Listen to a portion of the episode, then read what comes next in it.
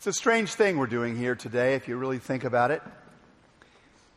Why, amidst a world of shootings and protests, of wars and weariness, of sitcoms and dramas not only on screen but in our own homes, why, why are we doing this thing we do here today? Why do we spend our time in the midst of this clamorous season listening to the old stories we're going to hear, reading these scripture passages written so long ago when there are so many urgent news items on the screen clamoring for our attention?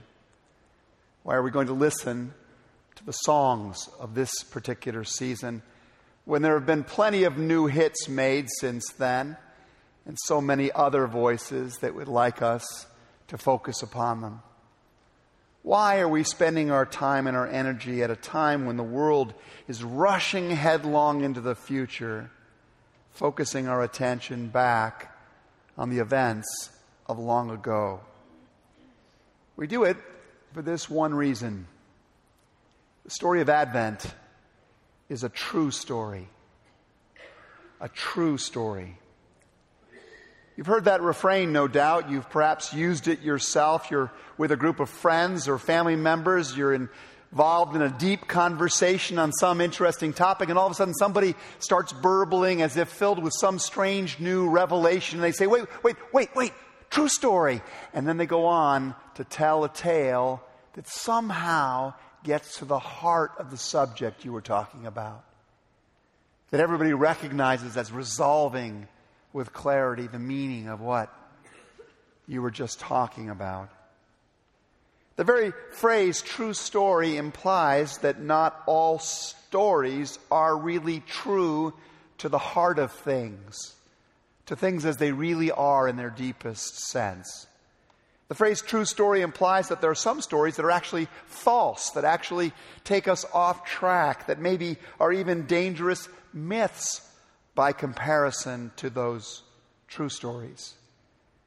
The term true story suggests that there are certain stories that are just so splendid or so shocking that you need reminding that what you're hearing is not actually a fantasy, but actually the truth.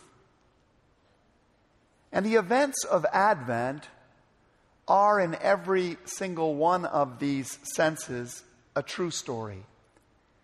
And this is why we're going to listen to the scriptures we're going to listen to today.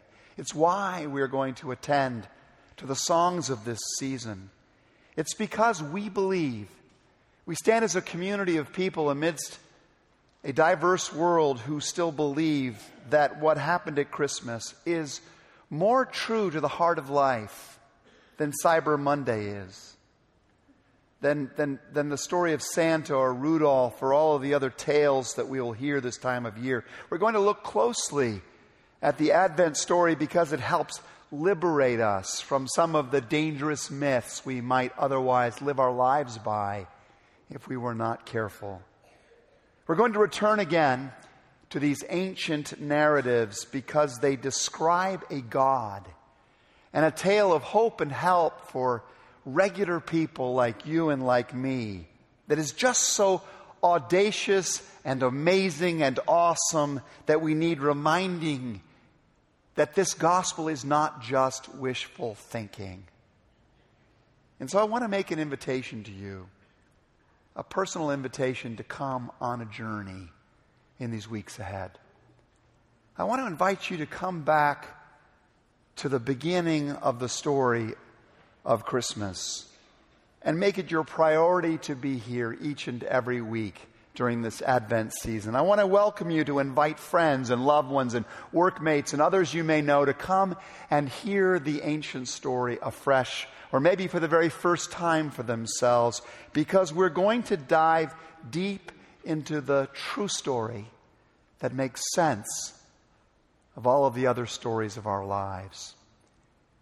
And as we begin that journey, as we start to take the first steps toward that great truth, would you bow with me as we come before the Lord in prayer?